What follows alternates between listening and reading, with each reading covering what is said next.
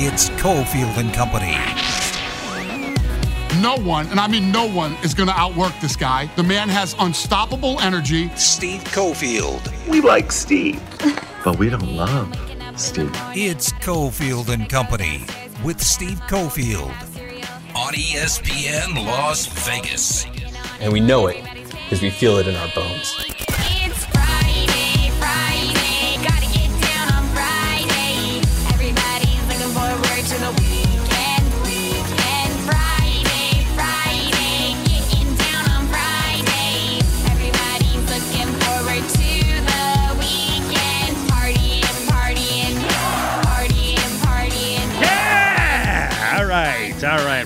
Ready for the five o'clock hour. Friday, Friday, Friday, Friday, Friday. Oh boy, COVID up your. Man, I'm tired of talking about this stuff, but we got a ton of cancellations, postponements. If you missed it, breaking news earlier in the day. Three Raiders, uh, check that. NFL games moved. Raiders, one of them.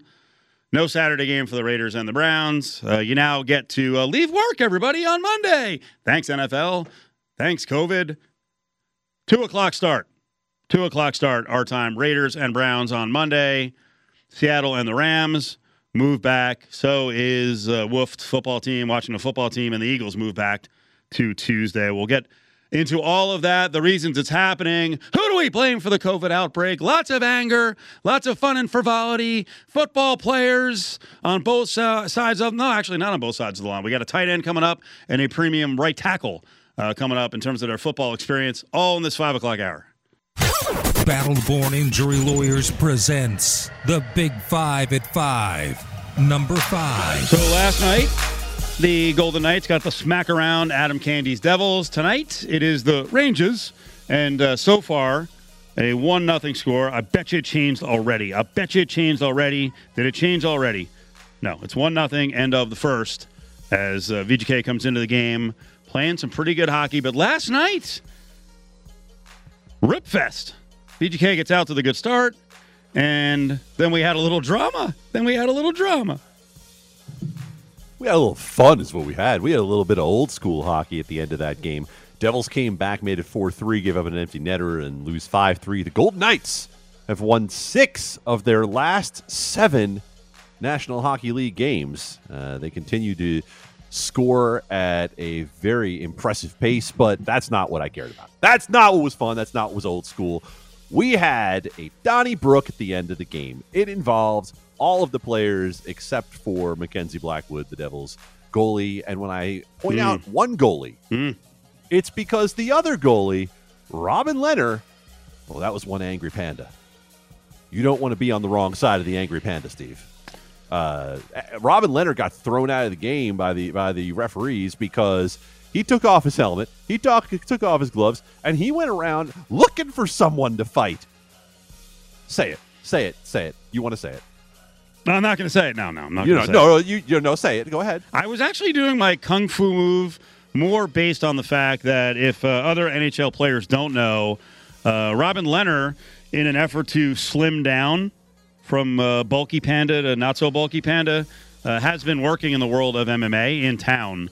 So he may have learned some new moves and may have a little uh, next level bravado in terms of mixing it up. Might have wanted to show it off a little bit, huh?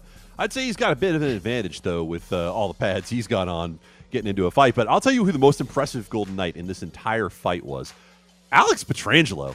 Oh, Alex Pietrangelo looked like he was auditioning for the WWF, and I don't care if they call it the WWE now because I grew up with the WWF, and that's what it'll be forever. He was auditioning for Vince McMahon. When McNabb got into it with Gertson from the Devils, you know who number two was in for the Golden Knights? Pounding on the ribs. Alex Pietrangelo. He's already made himself endeared to Golden Knights fans by actually playing better in year two. But uh, I'd say that's another way that you can warm your way right into the hearts of Las Vegas is throwing some blows, old school. Number four. Last night's game. Oh, it was a freaking hoot to watch it. Chargers, Chiefs. Staley sucks. Analytics people are stupid. Put it in quotes. They did their victory lap last night. The anti analytics people, Candee. Brandon Staley is a moron. You sure that you want to give me the floor with only what 55 minutes left in the show to talk about this? Because I'm not sure it's going to be enough time. Um, let me just go back to one tweet that I sent out last night because I'm I'm not a frequent tweeter. I'll, I'll of course retweet all of our show tweets because I am a company man. Uh, but I don't go crazy on the tweet machine. But last night, seeing all of the idiotic takes in the wake of the Chiefs beating the Chargers in overtime just set me off. Uh, Louis Riddick from ESPN put out hashtag Chiefs offense has adjusted to the soft too high schemes. They have the answers now. Look out. I said um, the Chiefs, with eight minutes left in the game, had 13 points. Uh, those who want to say Brandon Staley was an idiot for going for when he should have been kicking field goals. By the way, before we even talk analytics, oh, how long ago it was two years, three years maybe when we were saying that to beat the Kansas City Chiefs, the highest flying, highest scoring team in the league, you know what you can't do, Steve Cofield?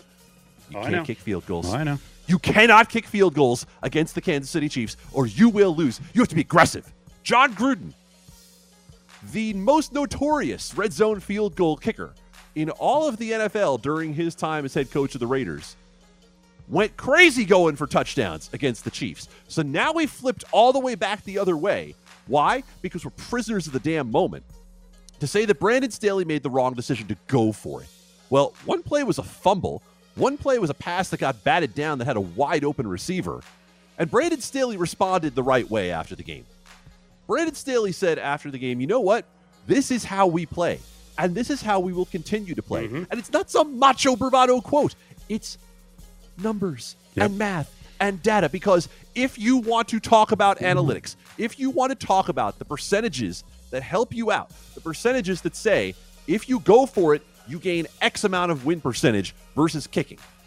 The only way those percentages work is if you make the same decision over and over again. If you are a poker player, you can't randomly decide which ones you're folding and which ones you're going to continue playing your strategy on. If you're a blackjack player, you can't do a different thing on 17 when the dealer is showing 15 every time and think that you're going to get the percentages in your favor. You have to do it the right way every time. That's what Brandon Staley is doing. There are games he's gone three for three on fourth down and given the Chargers a much better chance to win. If you can't adjust to the simple idea that people have looked at outcomes and said, here is the best way to maximize your outcomes, and it has a name you don't like in analytics, then get out of the way because coaches like Brandon Staley are the future in the NFL. And you, with the Neanderthal thinking of the moment, say, well, look, they left nine points on the board. You're the same people who were yelling about you have to go for touchdowns to beat the Chiefs. Well, you know what? He went for touchdowns. Number three. How do you respond to the overtime rules suck crowd? You either want college overtime or you don't. That's it. Do you? We've adjusted. No, we've adjusted the rules already. We've adjusted the rules to say that a field goal can't beat you, and I agree with it. A field goal should never beat you. A field goal where a team gets a kickoff return to the 30, gets what two or three plays and gets 40 yards, and kicks a 47-yard field goal. That's a crap way to lose an NFL game. But there are two sides to the ball. Play defense. Yep. You don't want to give up a touchdown. Play defense. That's how you win the game at any other time is play defense and keep them out of the end zone. So why should that change in overtime? Number two. All right, what do you think of the reversal of course? We heard all summer long that there wouldn't uh, would not be any games being moved. Forfeits were at hand. A key word in that statement from the NFL during the summer was outbreak amongst unvaccinated players. Uh, the NFL won't indicate to us uh, how many of the Rams and football team and Browns players are vaxxed versus unvaxxed. So I guess we just assume almost all of them are vaccinated. Why did Raj go back and change what he said? Competitive principles. You agree with it, right? I agree with the NFL's decision to move the games back. Yes. Um, as of two days ago, the NFL reported that 94.6% of players are vaccinated. Um, since you were holding my feet to the fire on that number earlier, I went and looked it up. 94.6% of players are vaccinated or are lying, as Steve Cofield told you earlier. Um, I'd say what Cofield thinks that at least what half of them have fake s- vax I- I cards. didn't- I is that how many that. it is? I didn't say that. I, I'm, I'm asking you. No, I'm giving you a chance to. I'm giving you a chance to weigh in here. Anyway, I believe that the uh, the idea of competitive principles was made clear when they said if you are not going to do the right thing for your team, for the business of the NFL, and for society at large by getting vaccinated, then we're going to allow you to forfeit because we're not going to give you any sort of competitive advantage if you don't do the right thing. 94.6% of players in the NFL have done the right thing. So why would they then come back and punish an organization if nine and a half out of every 10 have done the right thing? That, that doesn't make sense. It- It's kind of like I used to hate it when I played sports like in high school and we would run gassers in basketball and 13 of the 15 guys on the team would be able to finish it in the required amount of time and two wouldn't. And we'd all have to be tweet tweet get on the line all of you get on the line. Hey i did my job. I can't make him run faster. There's no amount of teamwork that can make tubby down there be able to finish this gasser in less than 30 seconds. I can't do it. You want me to get behind him and push him same thing with vaccination. I can't get behind somebody and push them to where they get the shot in their arm. So why should the NFL punish the entire team? Number one. Mark Davis speaking on the Raiders game being moved back to Monday, being moved back to Monday against the Browns. He told um, he told Paul Gutierrez moving the game back two days is a quote competitive disadvantage to the Raiders. Said that his team is 100% vaccinated, has no one on the COVID list, had been preparing for a cross country trip on a short week. He said health and safety is always number one, but it's tough. Maybe Cleveland should travel here. That would make it more fair. Davis, as many Raiders fans also mentioned last year when the entire starting offensive line was in flux against Tampa Bay, they didn't postpone it. They actually moved it further up in the day. Candee? Mark Davis, you asked for Mark Davis to step up and be a leader and be outspoken. Here he is. Here he is, Steve Cofield, and you hear me clapping. Good for you. Mark Davis coming out when it's really tough for him to be out front, making excuses for his team, setting up the excuse if his team loses on Monday, saying they were at a competitive disadvantage. Nothing captures the spirit of football in the NFL like setting your team up with an excuse for adversity. Good job, Mark Davis. You nailed it. There's nothing the Raiders do as an organization better than whine about the NFL. And you know what? When it was Al Davis, sometimes Al Davis had a gripe. But you know what? Al Davis also stepped up when he felt like his own organization wasn't doing the right thing. Al Davis wasn't afraid to call out his own people. Al Davis wasn't afraid to call out other people in the league. Al Davis wasn't afraid to call out the league itself. But here we have Mark Davis, the guy who refused to step out and say a word about his frat boy buddy, Jon Gruden. The guy who fought it and fought it and fought it when it became clear that Jon Gruden had no more room to be part of the Raider organization, to be part of the NFL, wouldn't get rid of him until it was absolutely made clear you can't keep the guy, and then still came out and whined later about, well, uh, the emails came out and they're out to get us. Yeah, they're out to get you, bud. That's exactly why that happened. It's exactly why this happened. It's a competitive disadvantage. It's a loser mentality. It is a loser mentality. You know what the Philadelphia Eagles said? Philadelphia Eagles put out a statement. They said the NFL has informed our team that Sunday's game against the Washington football team has been postponed to Tuesday. We'll communicate with our fans in the coming days regarding pertinent game day adjustments. Cool. Covered it. That's about it, right? That's all you can say. It makes clear that we're not happy. We've been informed. But it, Mark Davis was answering the phone from Paul Gutierrez to talk about competitive disadvantage when he wasn't answering the phone for anybody to talk about his racist, homophobic, misogynistic coach because this time he had the enemy he likes, which is the league. And this time he got to give his team cover for losing the way they have for a month now. It's the Big Five at Five, brought to you by Battle Born Injury Lawyers. If you've been injured, call Justin Watkins at Battle Born Injury Lawyers, 570 9000. You know, when we have a quarterback like ours and we have an offense like ours, that's the way we're going to play because that's how you need to play against Kansas City for sure.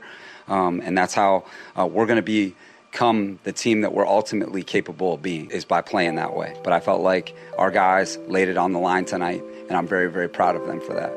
Now, back to Cofield and Company in the Findlay Toyota studio. Studio We wish you a Merry Christmas Come on, Candee. You can do it. Yeah. That's what you can do. There it is.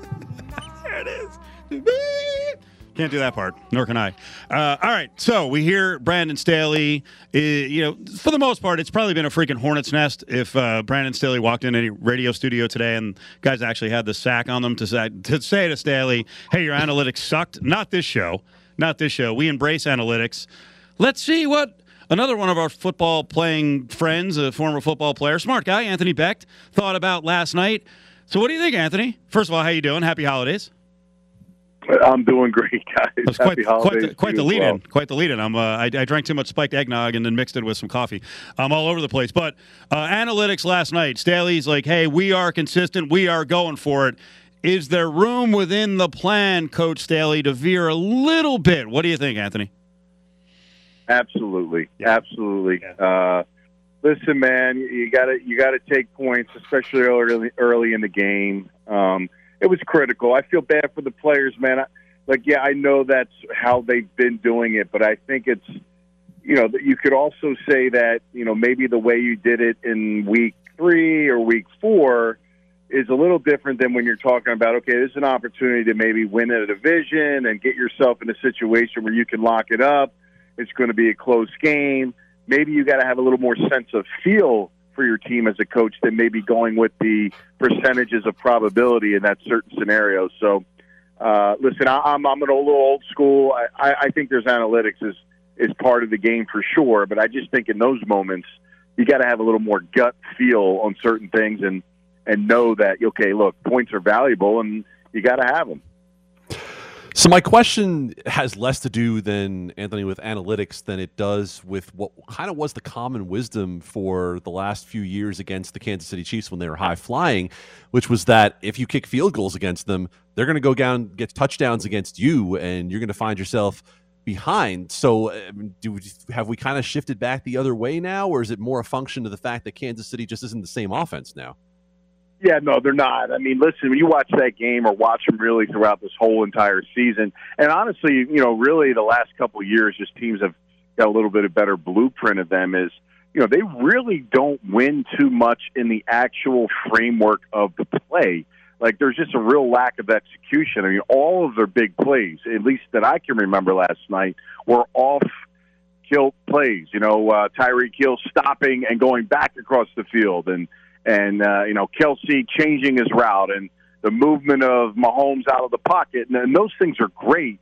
But you think about a guy like Andy Reid, who you know obviously has an, an offensive mind like no other, and you're actually scheming for a particular defense and a look and and a scenario. Very rarely is that ever happening for them. So I, I look, the Chiefs. Mahomes made it happen. I mean, I, you know, a lot of the plays they schemed up that I thought were home runs, they actually didn't execute. Whether it was the short, uh, you know, uh, the throw up to the outside and the execution of those plays by the goal line.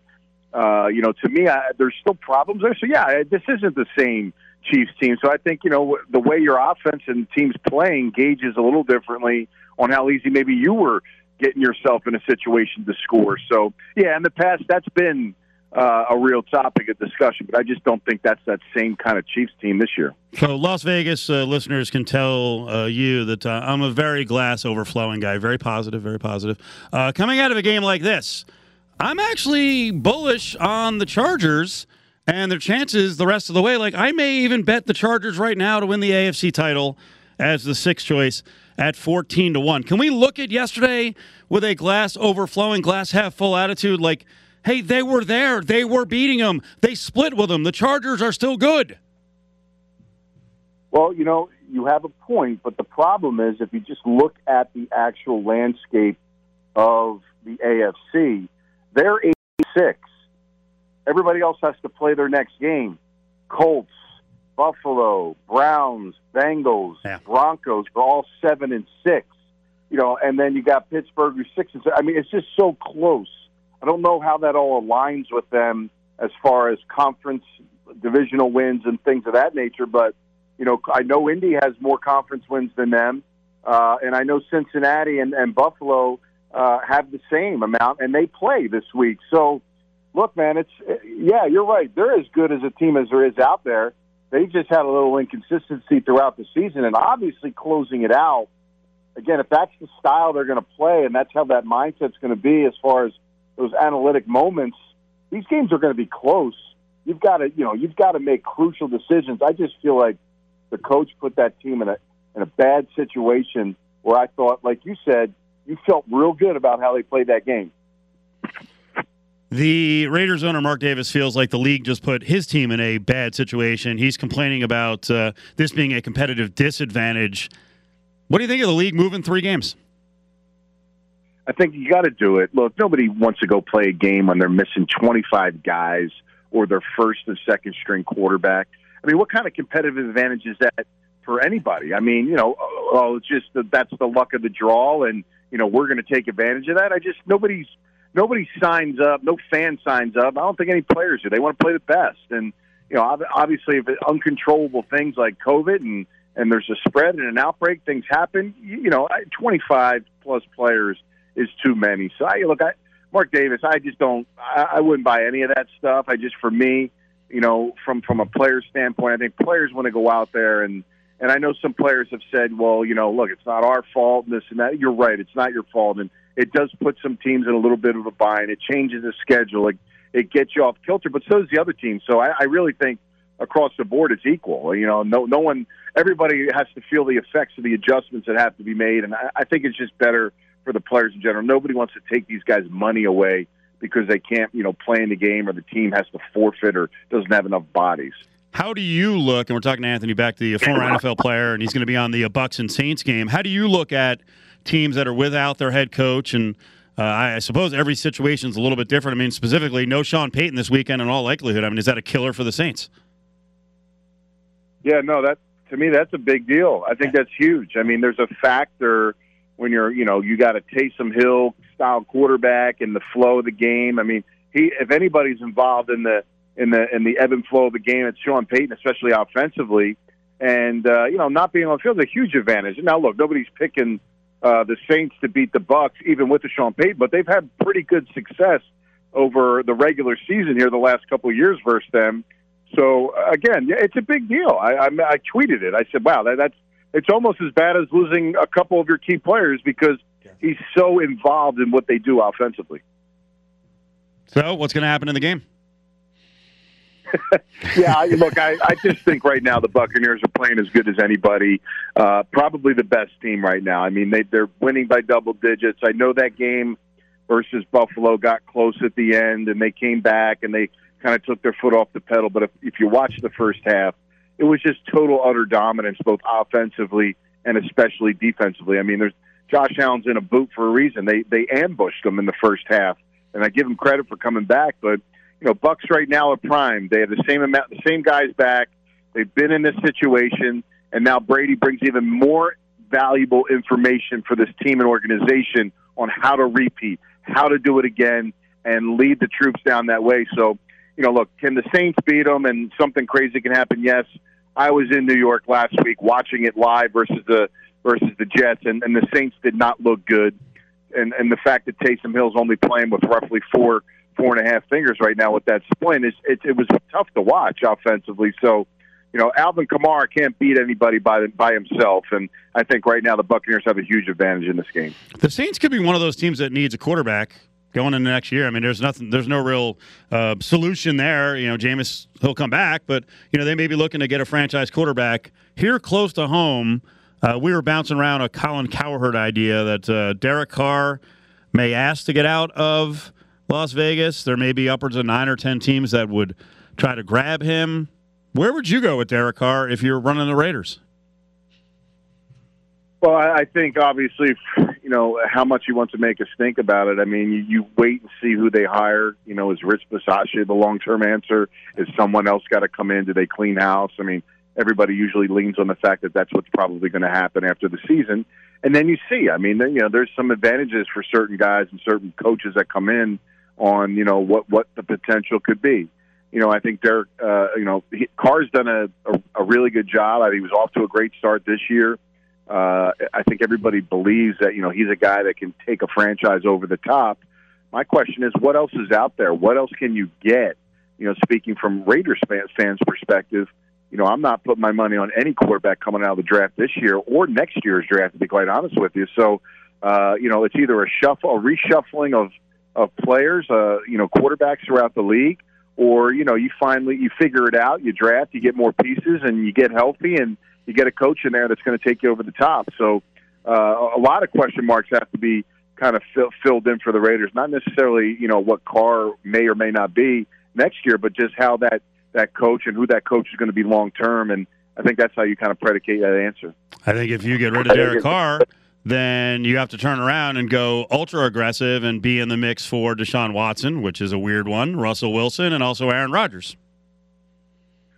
Well, uh, look, I mean, you know, Aaron Rodgers, you know, clearly is a guy that you know you you, kind of think hard about. Now, you know, what does he want to do, and and does he want to stick around? Does he want to leave? I would say if I'm him and watching Tom Brady's success, I would bounce. But honestly, where though? Like, if he, you know, he can't come to Tampa, you know, because that's the best spot.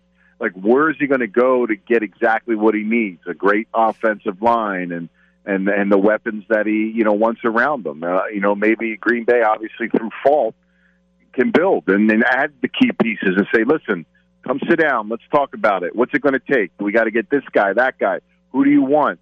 You know, maybe they maybe they do that, or maybe it's too late. You know, maybe it's too late. But I do believe Aaron would. You know, if he continues to play and wants to continue to play, which he does, he wants to go somewhere where he can win. I just, you know, you're you're talking about one hand on those teams where he could plug in, and are they available for him to come in also and play that position? Anthony, uh, we know you're a busy guy. We appreciate you popping on, and you're on the Westwood uh, One call of the Saints and Buccaneers, right? I am. Yep. Yeah. Sunday night Excellent. football. Uh, look forward to it. Two two teams I'm very comfortable with, so should be a good uh, good game to watch. Have a good holiday. Be safe. Thank you. You got it, guys. Have a happy holiday as well. There he is, Anthony Becht, former NFL tight end, on the call of uh, the Saints and the Buccaneers. Coming up next, we go out to Cleveland, where Adam Hill is now stuck for for four plus days, and he'll get us the latest on the ground from the Brown side and especially on the Raiders side. Mark Davis is pissed. Findlay Toyota. They'll do anything to sell you a car. No Toyota problem is too tough, too large, or too small. Keep your Toyota running like a Toyota. Oh, look out. Lehner just punched one of the Devils. Look out. And then McNabb rushes in. He's going after Kevin Bahl. Look out. Robin Lehner's helmet is off. The referee is protecting him. There's a big pileup. Robin Lehner punched Kevin Bahl. Now, back to Cofield and Company in the Findlay Toyota studio. Frosty the snowman was a jolly happy soul with a corncob pipe and a button nose and two eyes made out of coal. Frosty the snowman is a fairy tale, they say. He was made of snow. Oh, the pre-holiday shows roll on. Nothing better than having Adam Candee in and then making it an Adams family portion of the show. Adam Hill Yeah. is in Cleveland. The game has been delayed to Tuesday. What's up, big fella? Hey, four days in Cleveland. All right. Let's go. Well, everyone's sending you food tips, so that's a good start.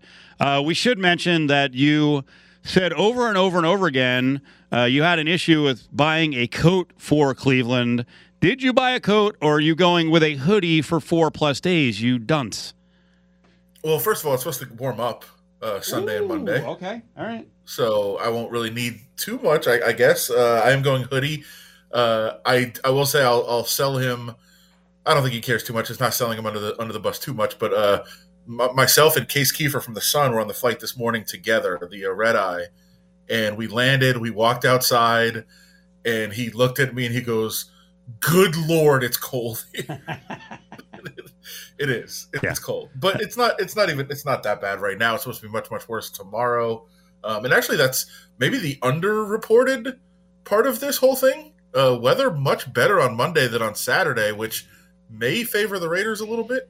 Yeah, Saturday's supposed to be what 42 and sloppy. Uh, not wonderful on Monday, but no rain and 44. You know, before we get into all the the the, the talk around moving the game back and uh, Mark Davis being mad about it, is there any chance that there is a silver lining here with some of the Raiders injured players? Like, is Darren Waller definitely out?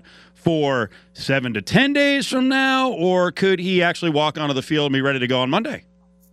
Yeah, it's funny. I was trying to reach out uh, to some people around the Raiders on this, and, and I, I'm not getting a whole lot of optimistic response. Um, Right. Listen, Darren Waller, it's it's a really strange injury um, in that you know the timeline was not really known at first, and then they you know they wanted to see how he would do, and when they got back from Dallas, he actually felt much better the next day than he did after they left Dallas. So there was optimism he'd be back soon, but then he didn't practice at all for two weeks. Finally got in the pool last weekend, is starting to rehab. And Bisaccia said the next step would be getting out on the field and doing some work. And we saw Waller out there one day doing work last week. So maybe, you know, he's on the road to recovery, but I don't think 48 hours changes a whole lot about Darren Waller's situation. Um, that's not to say it's impossible, uh, but he didn't really seem like he was getting that close. Uh, the other two guys that are out for this week coming up, Denzel Perryman with the ankle, we haven't seen him at all. So I wouldn't imagine that he'd be out there uh, 48 hours, you know, uh, with 48 hours of grace period. And then uh, Trayvon Mullen, who uh, had, you know, had the setback, re-aggravated his, uh, his toe issue last week, the first week he came back off IR. Um, maybe that's more of a possibility, but seems like they're probably going to be a little cautious with him considering he was out for two months, came back for one game, and then got hurt again. Take us through exactly what happened today with the move to uh, push the game back to Monday because we had heard about forfeits, uh, you know, with lots of positive tests. We're not going to move the games around. We go back to last year. The Raiders got screwed on a Sunday. Game went from uh, Sunday night football to back in the day. Raiders fans are a little bit sore. What exactly happened? So uh, let me start by addressing the forfeit part of that question, um, because I think that was the one that was raised the most today.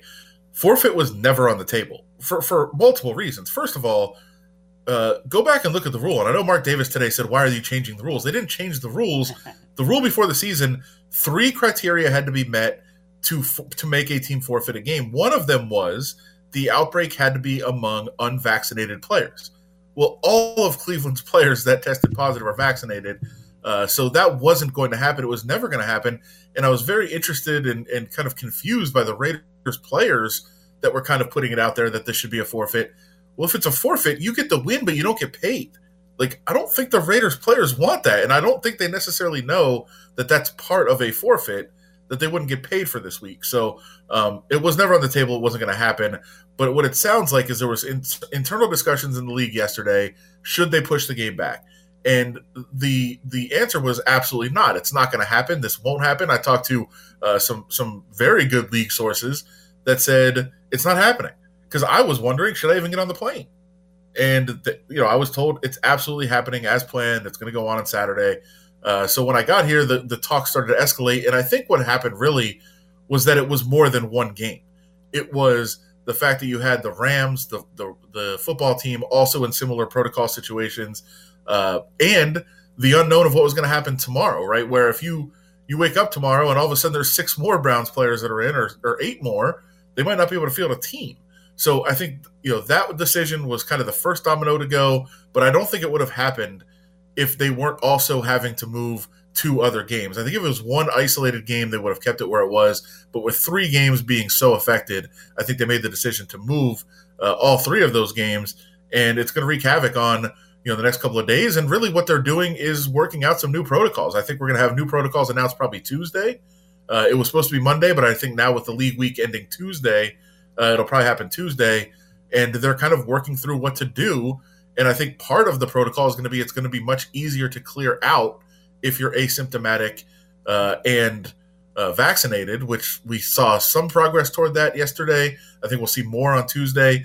And and with that rule getting ready to be put in place, I think the league said, well, if we're about to change this rule, we can't you know impact these three games when this rule change is going to go into effect in a couple of hours. So, Adam, take us through what actually happens logistically now with the Raiders. When were they supposed to go to Cleveland? When will they now go to Cleveland? What or what? What do they do with their situation? Yeah, so the Raiders were getting on the bus uh, at the team facility today when this was going down. Uh, from my understanding, they were told stop loading the bus. Uh, we're making a decision. We'll have a decision within the next hour. So if you have to go, um, then we'll you know we'll let you know within an hour and you get on the plane. But if not, we don't want you sitting on a bus like uh, you know on the runway. Uh, waiting to see if you're getting on a plane or not. So uh, they were told as they loaded the bus, it was Las Vegas time around 11:15 uh, that that you know that discussion was going on. That was about the time when the Raiders were supposed to get on the bus and go to the airport. Uh, and then shortly after that, they were told uh, not to get on those buses. So it sounds like uh, they'll be at the f- facility tomorrow. Then they will most likely come to Cleveland on Sunday, uh, the day before the game, just like they were going to do in this scenario. get up here Sunday, and they'll they'll be around. The Browns do plan to practice tomorrow at eleven thirty. I was just told about that. So um, they will practice. They'll get a practice in, really their first practice of the week. Uh, they'll have tomorrow, and then uh, get ready and, and, get into the game on Monday. But it sounds like the Raiders will just push everything back 48 hours, essentially. Mark Davis, of course, made the comments earlier today that you referenced, talking about how this is a competitive disadvantage, suggesting the game potentially uh, be moved to Las Vegas. I said earlier, I feel like he's setting up an excuse for the team in the first place when the Browns might not be in all that much better of a situation when this game comes around. Maybe they get a few players back, maybe they don't. We don't really know yet. Uh, what did you make of what Mark Davis said to Paul Gutierrez of ESPN?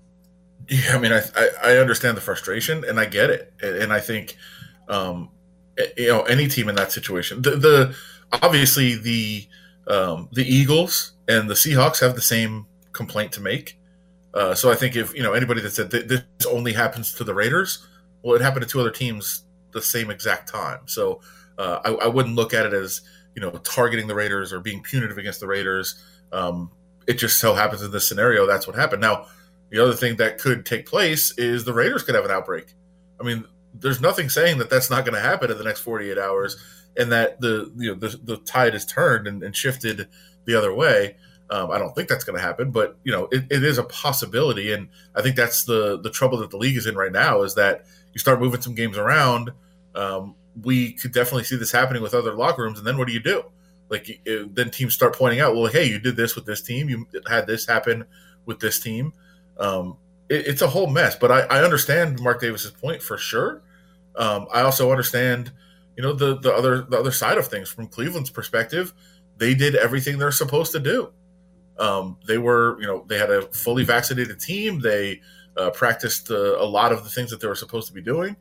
Um, and so, you know, the, the, case with the Broncos last year, when people talk about, because I've seen people cite that, well, the Broncos had to play with no quarterback. Well, the Broncos were being punished because the Broncos cheated the system. The Broncos, if you remember, all took their contact tracers and threw them threw them into corners so that they could you know gather as close as they wanted to. They were punished. So when you say, "Hey, the Broncos were punished last year," yes, they were. That was a punishment from the league that they had to play that game with no quarterback. So um, this is different, and the league's treating is different. And I think the only thing that's been consistent is that things change on a daily basis. And you know, I think everybody's entitled to their opinion of what should be done, what shouldn't be done, what protocol should be in place, what shouldn't be in place. Those are all fair. The only ignorant opinion is people that say, "Well, last week you said this." Yeah, things change. Things change, and I think everybody has to understand that. Adam Hill joining us from Cleveland, where the Raiders will now play on Monday instead of Saturday. And you referenced the fact that the Browns, all of the players who have tested positive were vaccinated. That isn't enough for Steve Cofield.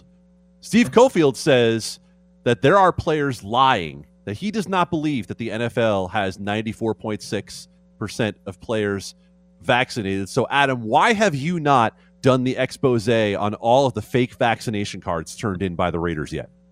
Well, that's that's tough to do. Um, I think he suspects on Raiders it. media. I think he suspects some Raiders media as well of being in that category.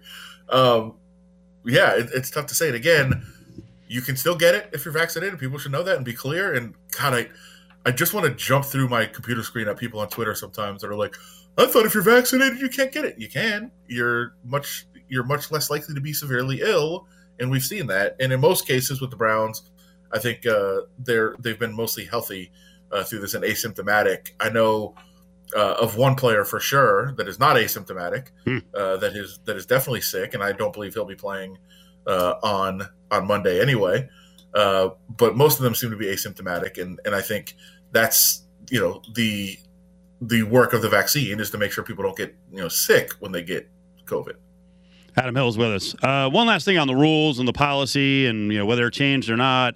Um, if it were, say, the Chargers or the Packers next week that run into these problems, and they have 15 people on the COVID list, eight unvaccinated, seven vaccinated, what does the league do?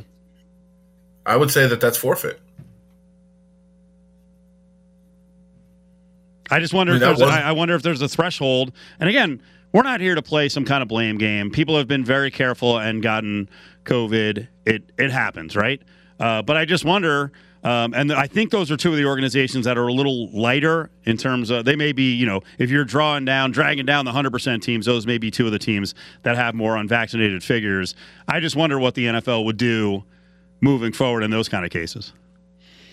Yeah, I mean, I think it's a fair question, and like it wasn't specified in the rules um, what the threshold for a forfeit would be. It just says an outbreak among among unvaccinated players. I would say uh, if it's seven, if you have fifteen and seven are unvaccinated, I would say that's an outbreak among unvaccinated players, and you would forfeit. I mean, I think that's how it would work. But again, there, that was one of the the problems with the rule in the first place is that there was no threshold for you know what percentage of vaccinated means the outbreak is among vaccinated or un- unvaccinated. Right. It's tough. It's, it's it's tough to say, but I do think you know if if in this exact scenario you're presenting, I think those teams would forfeit. If the Raiders on Monday lose 23 21, Rich Bisaccia goes for every fourth down, uh, leaves potentially nine points and field goals off the board. You will come in on Tuesday and just hammer Rich Bisaccia, will you not? I mean, how much time do we have to do analytics? we don't. This is we don't- exactly we- what I we said don't when have he set lot. me up to talk about it. We don't have a lot, and I know you were going crazy on it. Um, but you know, if that happened, Rich Bisaccia did what we a lot of us have been asking him to do, which is be you know aggressive and follow. It's not even aggressive because I know you're going to correct me on that. Just follow the numbers and go for it a lot more on fourth down. Uh, he would get killed just like Staley's getting killed. Right, but Staley hasn't been killed because it's worked for the most part. And by the way, Yeah. here's the the really crazy thing about Staley last night. It worked. Yeah. He went for it. So, be, I mean, I know people have a hard time processing this, but essentially, he went for it on four fourth downs that would have ordinarily been, you know, quote unquote field goal situations. Right? That's twelve points. So why didn't you take the twelve points? Well, they got two of them. One resulted in a touchdown. One resulted in a fumble at the one yard line. So, uh, like that technically should have been uh, another touchdown. So, say instead of twelve, they got fourteen. So that worked. That's how dumb people are. Yeah, the, the poor execution is really what did him in in the end, and the terrible tackling and angles on the on the Kelce plays. Uh, last the one, fumble. The fumble and, is the- and, and and I'll also say Staley sometimes with the play calling, if you're going forward on fourth down and you've got three small running backs, I don't know that doing the dive or a run up the middle is the best thing to do, especially when your quarterback is six six and 240 pounds. Come on, come on. All right, we got to close on this, Adam. Then what happens if he gets hurt sneaking? Topic for another day. Um, you know, I never followed up with you last week. Uh, well, first of all, you're in Cleveland, so I'm sure there's going to be tons of good holiday sightseeing. So I look forward to hearing about those stories. Um, you know, last week you went to Enchant. Uh, what do you think about it, and who are you with? I, I didn't think about that. Like, did you just walk over there? You just drove out to Enchant by yourself? Sure. Uh, it was cool, Steve. I mean, it's not my thing. I don't think I'd go back. It was fine. Wait, there. I asked two questions. How was Yeah, I, it? don't, I didn't hear two answers. Uh, how was it, and who are you with?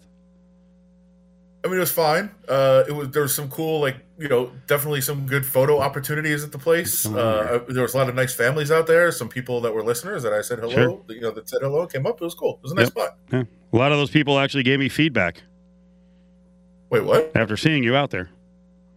Wait, what? They, they said you were not alone. Oh, Did, did you? Did you?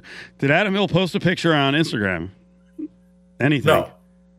No. What's going on here, Candee? Something that's some kind of secrets. What's going on here? I don't know, I have man. no idea what you're talking. I don't know what you're talking. I, I, I, she must not be the best looking one he's ever been out with. 'cause He doesn't want us to know. Like he doesn't want us to find out. What's going Like, on? like, here? like if if this were top shelf stuff, he would be screaming it from the hilltops. Yeah.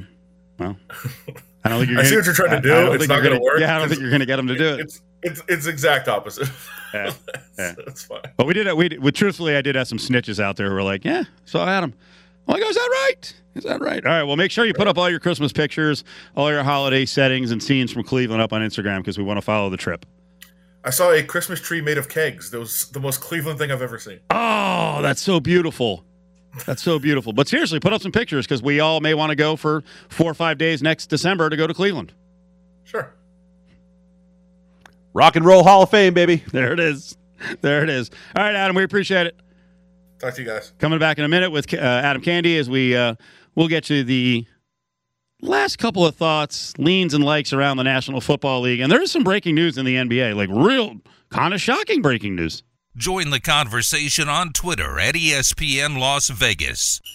The big day is Wednesday. Cofield and Company's Festivus. I think he's a good quarterback. You know, yes, when- he's, yes, he's 29th best in the NFL. That is an amazing player. That's it is- fine. You're right. No, Oh, compared to every other quarterback in the world, he's unbelievable. All the guy is is win games. fantastic. We just wanna win but games. 29th in the NFL is 29th in, in the NFL. Are they going to the playoffs? Yeah. So that means who, who's with with what was on pace to be the easiest schedule in the history there's a lot of, the good NFL. quarterbacks that's not going to make it to the playoffs. Do they have the easiest schedule in the history of the NFL? The easiest schedule in the history of the National Football League. Wednesday during Cofield and Company. Call in to give the guys the business on ESPN Las Vegas. So many reasons to hate on Adam Hill. That's one of them. I'm sure Pritch will call in and mother blank him up and down the phone line. Next Wednesday, Festivus. Next Wednesday, Festivus. Next Wednesday, Festivus. And now what we've done, Candee, because we often get complaints like, oh, I didn't know it was happening. You know, everyone's not listening to the radio all the time. Uh, people are like, oh, I'm busy that day. I can't call in during that time period.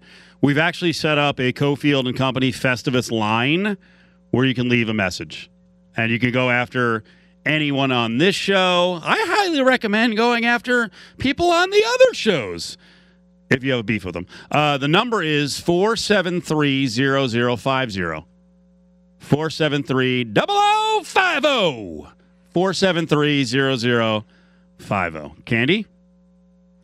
Yeah, um, I want to just say bring it because last year I ended up with a quote about me that is still in my Twitter bio because I loved it more than anything else that I heard on that entire show. Um, when I was told that I had the charisma of a fence post, I thought, yeah, yeah, he might not be far off there. I'm sticking with that one. That is pretty good. That is pretty good. So call in live or you can leave a message on the Festivus line. It's next Wednesday when we'll do this 473 0050. Uh, real quick, breaking news in the NBA. What exactly is now happening with Kyrie Irving? He is going to be welcome back. Yeah, the Nets are going to let him play road games. Crazy what happens when your team's not playing as well as you want and you have players who are getting tired and getting hurt. Uh, remember what they said back in October? Uh, he has a choice to make, and he made his choice. My job here is to make what we deem is the best choices for the organization moving ahead as a whole, said General Manager Sean Marks. Huh. Huh. I guess when Kevin Durant has to play 45 minutes a game, doesn't really matter whether Kyrie gets vaccinated anymore. The Nets are a fraud. There's got to be room for flexibility, my friend. A Little flexibility. This weekend, Westgate Football Central goes down. Sunday morning, it's the spot in town to check out the National Football League and bet and drink and eat. And we'll be doing a live show at 8 o'clock. Sunday football preview show. Join us.